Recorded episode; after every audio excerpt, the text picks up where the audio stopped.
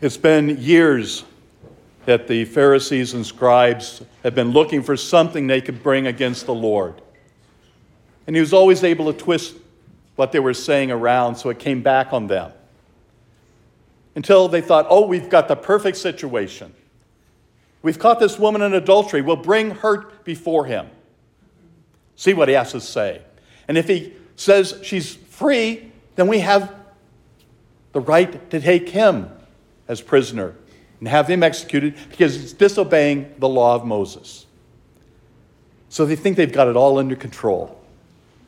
So they bring her before him. Okay, what do you want us to do with this woman? Because Moses says she's supposed to be stoned. The amazing thing is, he just simply gets down and starts writing on the ground. That's very symbolic. Because when someone wrote down something, it means they have a charge that they could bring against them. So he's not bringing a charge against the woman, he's bringing it against all of the scribes and Pharisees.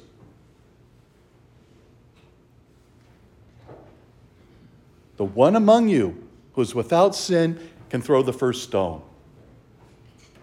We really have to examine our own lives. How often do we throw the first stone? When we really shouldn't be. That's a real challenge for us. Because that's part of original sin. When we think we're in charge, when we think we have the authority to go against another person, to make a judgment. One of the first things our Holy Father did when he became Pope was to say we can't judge others.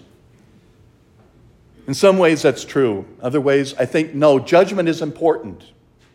We need to be able to make a judgment in our own lives.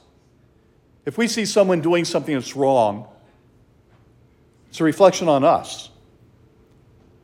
Because we usually do the same thing. It's easy to make judgment on those who are driving in town. Why aren't they doing what they're supposed to? One of my big peeves is when people pass on the right. It's such a dangerous thing, and yet people do it all the time. I'm afraid someday at this corner, somebody's going to get killed because they don't look. They immediately go around somebody, and when I'm turning to come into the church, coming up the street, they almost plow into me. And then they flip me off.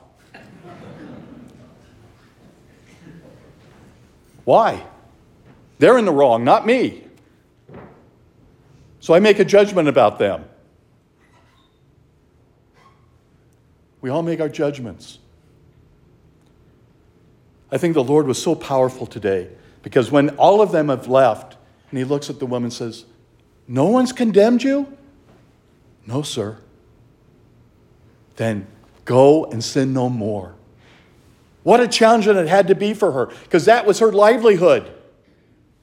That's probably all she knew because she probably had no support from her family. Go and sin no more. That's the real challenge for all of us.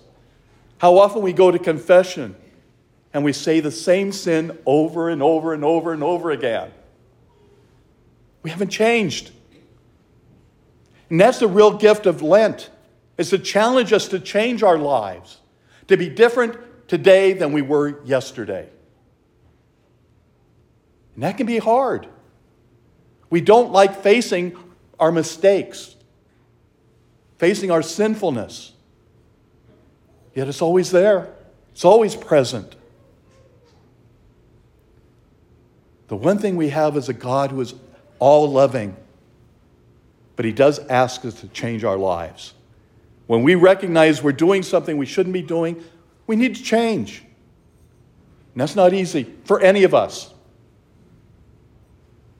and probably especially for priests because we get into some bad habits too. To be open to God's mercy and grace is the greatest gift. But then we have to examine when He forgives us, what am I going to do for myself that's going to change my life and draw me ever closer to Him? We ask the Lord in this wonderful 40 days to be that little voice in the back of our head saying, ah, don't do that anymore. And to listen and to truly change our lives. May the Lord help us in our journey of faith to grow ever closer to the Lord and to be that example for our brothers, our sisters, our community, and for the world. Because we can be that example. As with St. Paul, as we heard in the second reading, talking to the people of God and saying, It's only by the grace of God that I am who I am and who you can be.